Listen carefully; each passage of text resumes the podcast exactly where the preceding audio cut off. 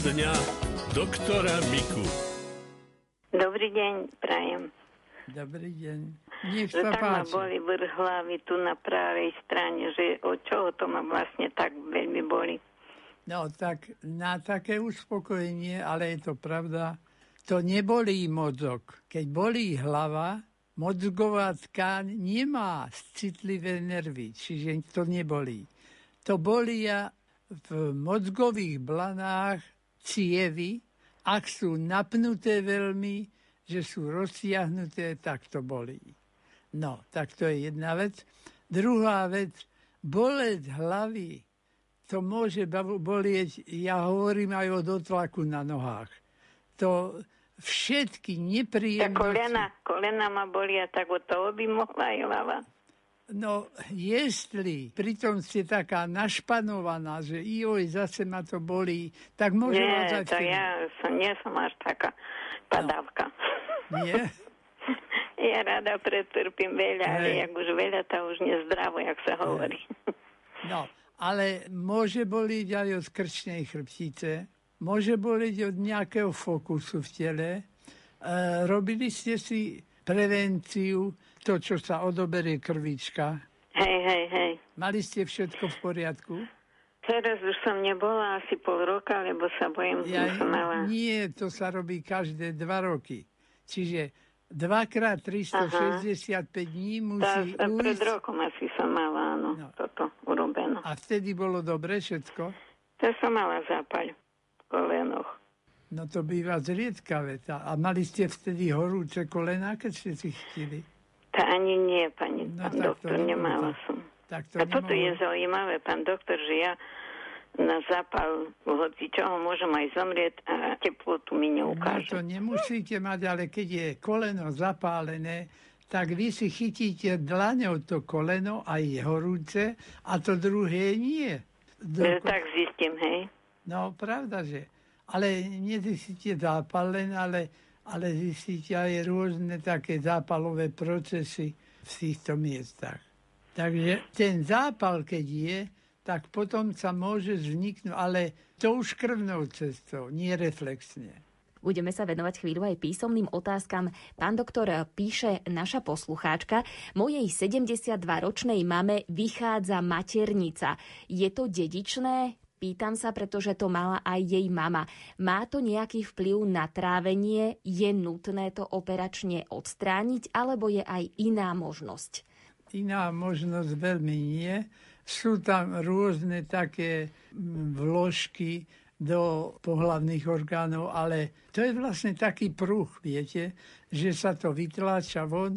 Ona si robila veľmi ťažko a dvíhala spred seba. Z toho sa to dostane. No a keď už to je, dá sa to takou plastickou operáciou, vagína sa zúži a tým činom to už potom nemá priestor, aby sa to dostalo von. Môže to byť aj dedičné? Áno, sklon k tomu, alebo väziva, aké sú pevné, aké je, spodina brušného svalstva, paňvy, paňvovedno. Tak e, je to podľa toho, a keď sme narástli tak a vyvíjali sa tak, že to máme slabšie, dedične, no tak samozrejme ne- nemusíme to dostať, ale musíme si dať pozor, aby sme nedvíhali tak pred seba a robili inú prácu, než takú siláciu.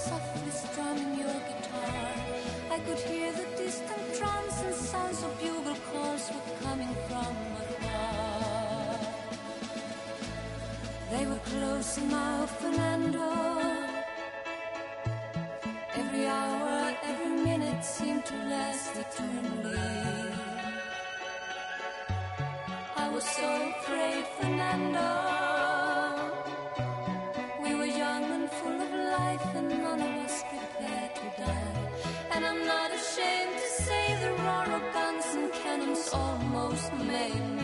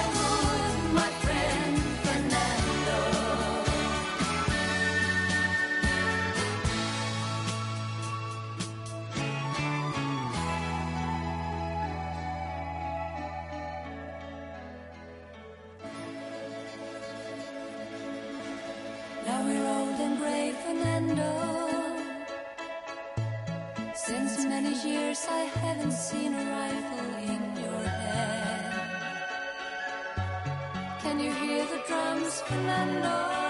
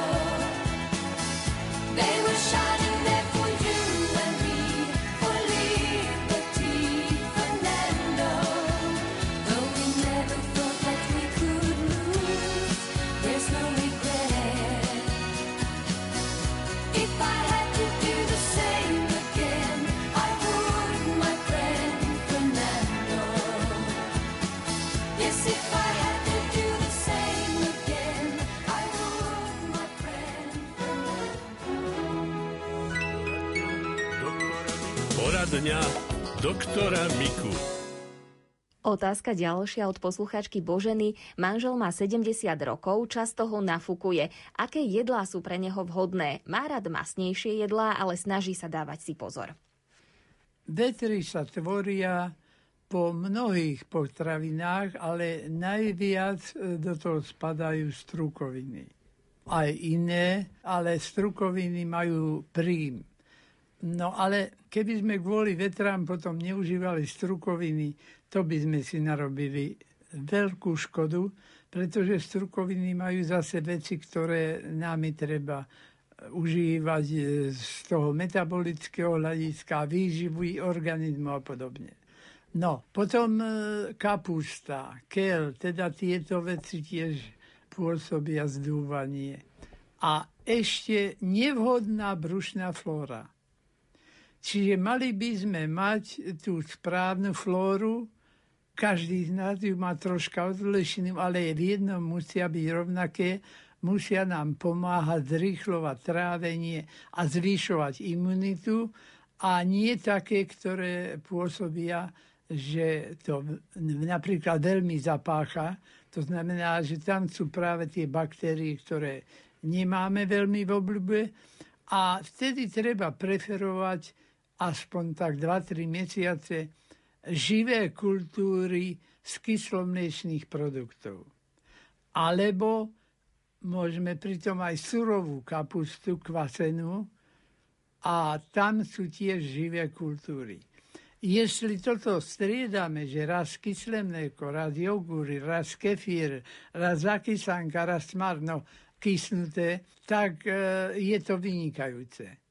E, Nie tri mesiace brať to isté, ale povedzme, e, striedať to jednoducho.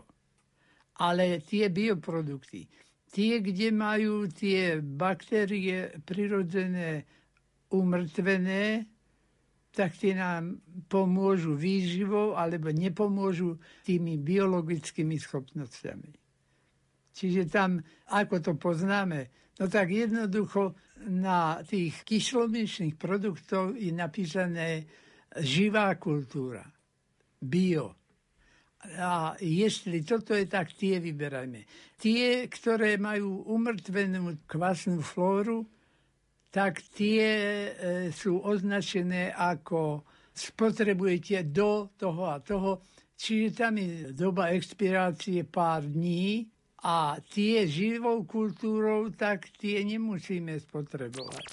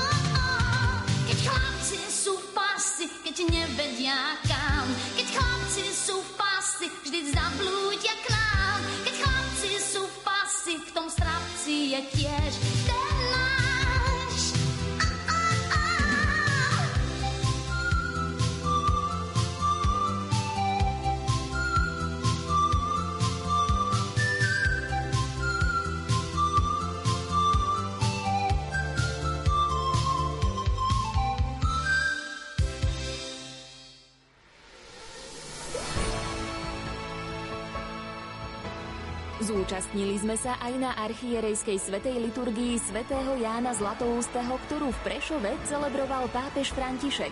Tu sú jeho myšlienky z homílie. Svedok, ktorý má kríž v srdci a nie iba na krku, nevidí nikoho ako nepriateľa, ale všetkých ako bratov a sestry, za ktorých Ježiš dal život. Svedok kríža si nepamätá krivdy z minulosti a nenarieka nad prítomnosťou. Svedok kríža nepoužíva podvodné spôsoby a svetskú moc. Nechce vnúcovať sám seba a svojich, ale obetovať svoj život za iných. Nehľadá vlastné výhody, aby sa potom ukázal zbožný.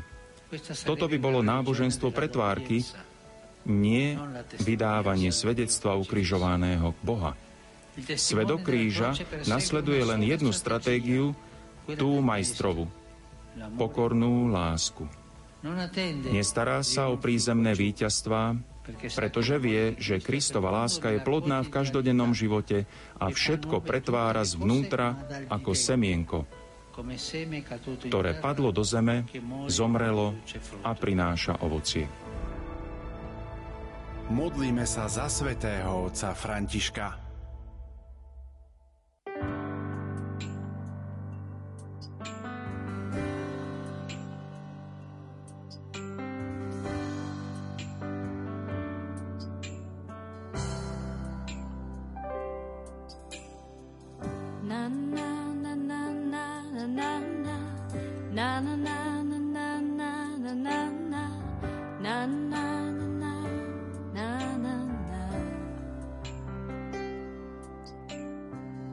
Kto ma chápe, keď nie ty hore? Kto ma dvíha, keď padám dole? Kto ma nájde tam, kde nikto už nehľadá?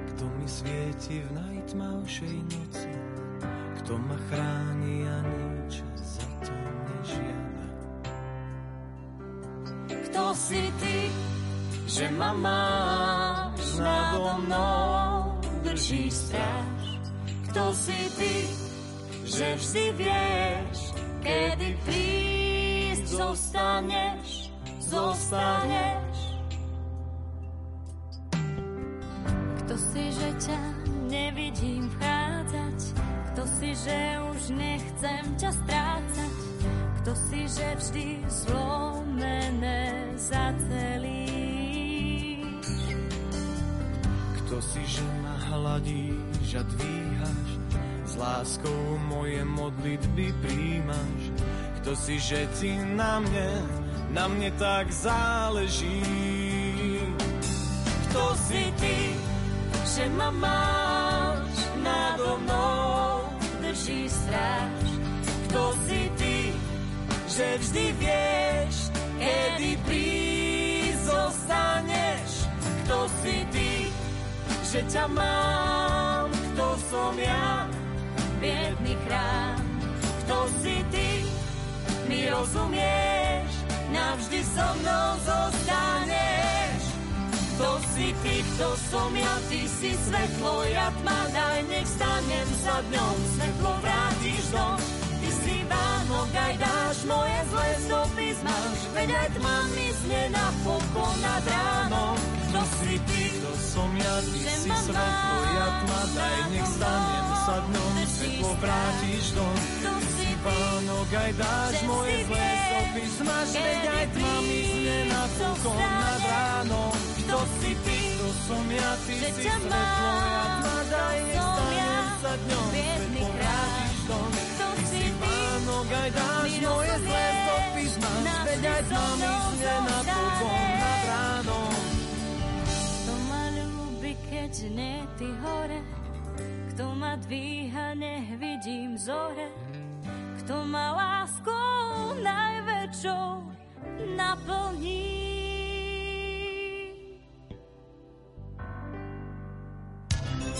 Zo zdravotníctva. Správne cvičenia vedené fyzioterapeutom dokážu doslova človeka postaviť na nohy. Dnes sa sústredíme na detskú fyzioterapiu, ktorá si vyžaduje odlišný prístup, pretože dieťa má často obavy z neznámeho. Redaktorka Mária Čigášová si k mikrofónu pozvala fyzioterapeutku Evu Zobalovú z Národného ústavu detských chorôb v Bratislave. Moja práca je priamo jak s ambulantnými pacientami, ale aj lôžkovými pacientami, a teda ktorí sú hospitalizovaní v rámci ústavu detských chorôb. Zameriavam sa hlavne na neurologických pacientov, či už sú to neuromuskulárne ochorenia, neurodegeneratívne ochorenia, pracujeme s metabolickými ochoreniami.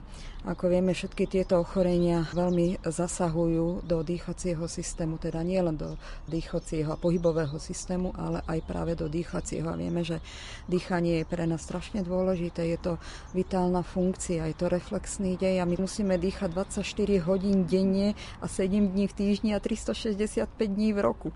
Čiže naozaj tá práca, keď tých svalov a toho dýchacieho systému nie je dobrá, tak ten pacient náš je veľmi z toho unavený, nevládza, ešte sa mu zhoršujú pohybové schopnosti, niekedy sa mu aj zhoršujú sústredenie, tá koncentrácia v rámci toho bežného dňa a fungovania.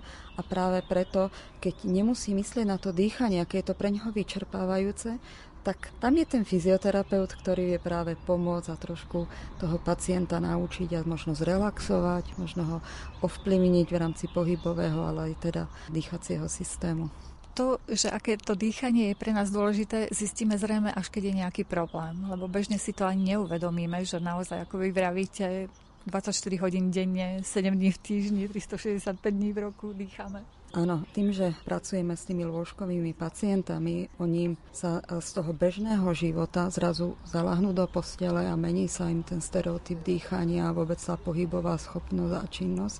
A práve, že tým, že sa nám spomení tá ventilácia, alebo teda zmení sa tá ventilácia, tak veľmi rýchlo nám môžu vzniknúť také sekundárne komplikácie.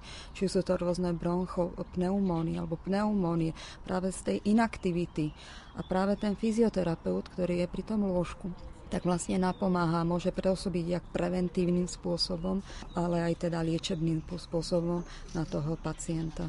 Čiže čo všetko sa dá dosiahnuť práve tou dýchacou terapiou?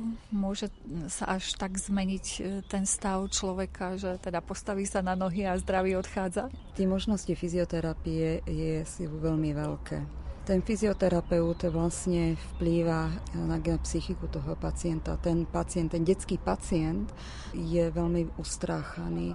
Jedna vec je ustráchaný aj zo stresu tej maminky, rodiča, ktorý sa bojí o toho svojho dieťaťa a to dieťa veľmi citlivo vníma ten stav tých svojich rodičov. A možno, že niekedy my musíme naozaj najprv pôsobiť psychologicky na to dieťa, na to ich rodičov, upokojiť ich a ukázať im, že vlastne tým prístupom našim že vieme vplývať na pohybový, na dýchací systém, na nervový systém. A vlastne niekedy sa stane, že z plného zdravia nám to dieťatko zostane úplne ležať e, na tej postielke. A teraz keď vidíte, že zdvihne ručky, posadí sa, zmobilizuje sa a ten úsmev, tak to je potom tá práca tých fyzioterapeutov a tá naša práca, že je to krásna práca pracujete s deťmi a to je taký špeciálny pacient, to nie je zmenšení na dospelého, ale úplne iný človek v podstate ešte v tom detstve. Áno, presne tak. Nie je to zmenšení na dospelého človeka. Tie deti sú väčšinou veľmi citlivé.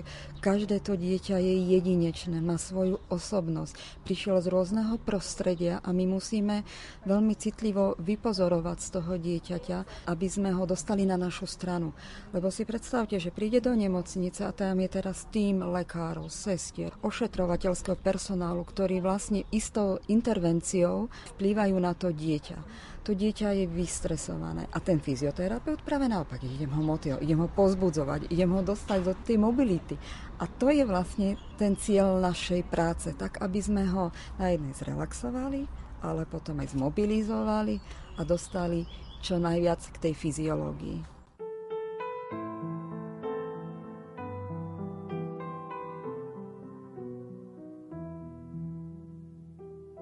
Regardez-moi sourire comme une rose au vent, flotter m'embellir sous le désir ardent d'être vivante et reine dans mon monde innocent, de ces pluies de lumière qui fondent sur mon champ.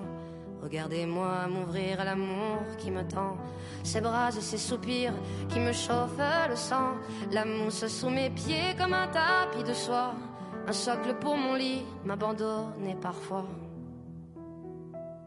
Regardez-moi souffrir quand je ne m'aime plus, que j'ai peur d'être vue et d'être mise à nu, quand je suis vulnérable et que personne n'entend la grandeur de l'horreur qui gronde et qui m'éprend.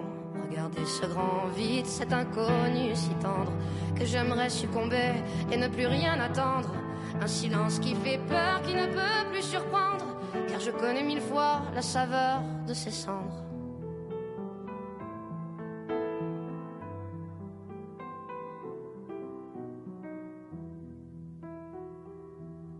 En bandoulière, comme un cadeau volé. Je voudrais être mère pour mieux me consoler, pour me donner l'accueil, l'écoute et le sursis, me donner la douceur, me donner du répit. Comment donner à soi cet amour qu'on attend, qui n'est jamais assez et qu'on ne sait pas prendre, que même si l'on surprend son cœur s'ouvrir parfois, on le referme si vite de peur que l'on se noie.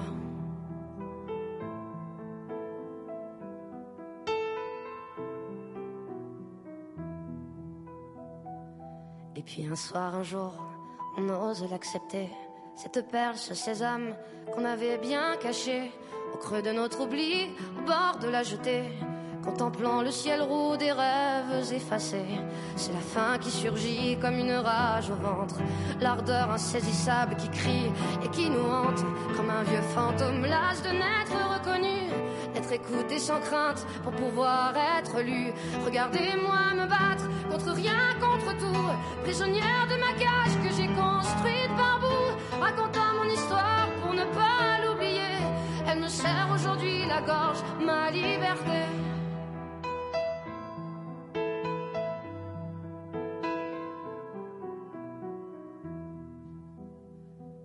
J'en ai fini assez, assez d'être victime d'une peur insensée qui chanterait son hymne que je porte en moi comme un drapeau flottant par la brise des anciens dans l'arbre du néant. Je termine l'histoire, je laisse aller le vent, je lui redonne l'espoir et le souffle d'antan. Je remets à la terre ces croyances erronées que l'on m'a bien apprises et qui sont mal fondées.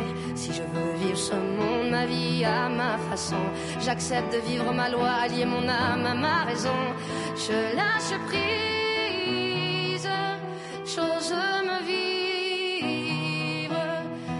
lâche prise et j'ose vivre.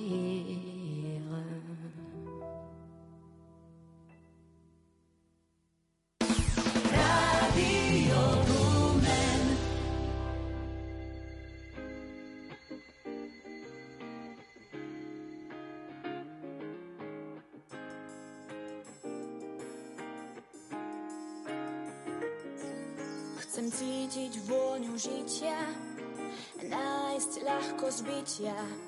Chcem cítiť svieže lesy a netrápiť sa kde si.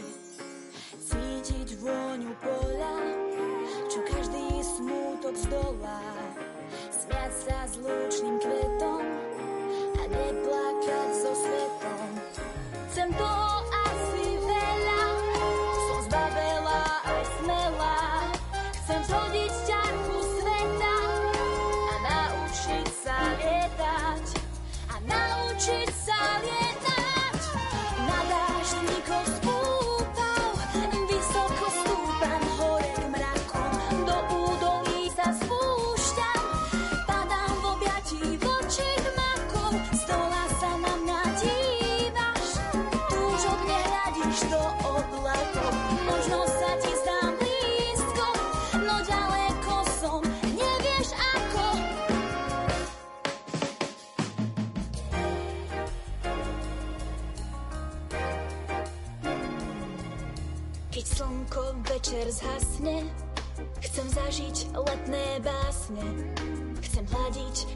Kvapky rosy a nepočúvať, kto si.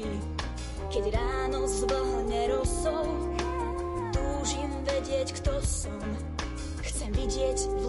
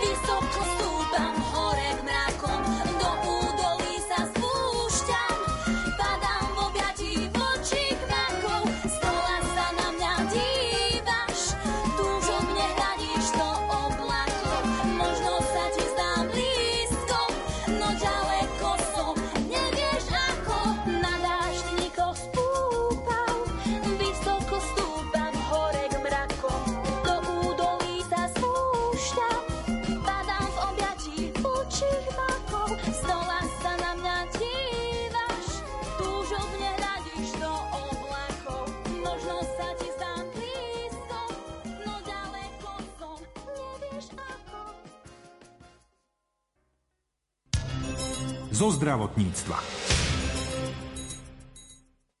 Vďaka pravidelnej starostlivosti a vhodnému čisteniu budú naše zuby zdravé.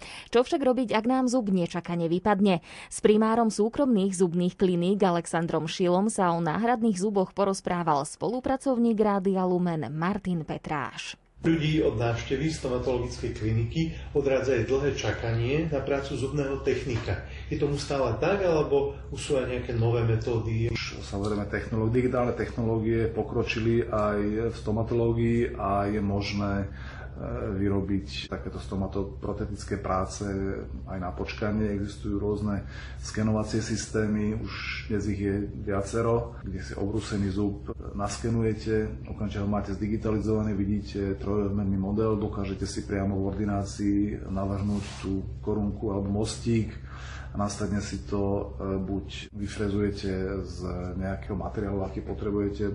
A dnes už existuje možnosť vytlačiť si to na 3D tlačiarni, takéto práce. V prípade, že prídeme o zub alebo dieťa príde o zub, čo vtedy je potrebné obrusovať dva vedľajšie zuby a robiť nejakú korunku, alebo ako postupovať v prípade, keď prídeme o zub?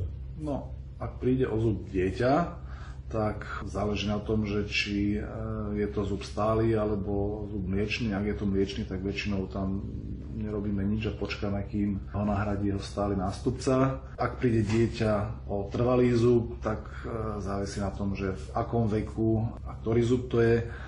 V takom prípade sa buď, buď dajú ostatné zuby poposúvať, aby sa tá medzera vyplnila. Ak to nie je možné alebo žiadúce, tak tom prípade existujú nejaké minimálne invazívne riešenia. Na dlhodobé provizórium, to znamená o susedné zuby sa bez preparácie uchytiť nejaká náhrada, nejakým fotokompozitom vymodelovaný zub, ktorý sa po ukončení kostného rastu, to znamená niekde okolo 19. 20. roka, e, nahradí potom implantátom a u dospelých sa to rieši už radšej implantátmi ako, ako brúsenie zdravých zubov. Mohli by ste nám priblížiť, ako taká implantácia vyzerá? Ak má pacient dostatok kosti, tak je to veľmi jednoduchý zákrok. Odklopí sa ďasno, vypreparuje sa štola, to znamená nejaký priestor, do ktorého sa e, následne zavedie tá skrutka, teda vlastný implantát, nechá sa to e, zahojiť, adekvátny čas ku danému typu implantátu, následne sa urobí buď otlačok alebo sken, vyrobí sa protetická práca, či už korunka, mostík alebo čokoľvek iné a následne sa to e, do toho implantátu našrobuje. Aký čas uplynie od návštevy stomatológa až po ten finálny výsledok? Ako dlho teda trvá také zaimplantovanie chýbajúceho zuba? Je to veľmi individuálne. Ak sú dobré kostné podmienky, tak vieme urobiť dokonca to, že zavedený implantát urobíme okamžite otlačky a behom jedného, dvoch dní dostane pacient e, dočasný zub, ktorý plní tú estetickú funkciu, ešte sa na ňo nedá celkom e, hrísť, preto je urobený tak, aby, aby na, na ňo pacient nedokázal nahryzávať. A po tých šiestich týždňoch e, robíme otlačky na definitívnu prácu a potom už je efekt hotový.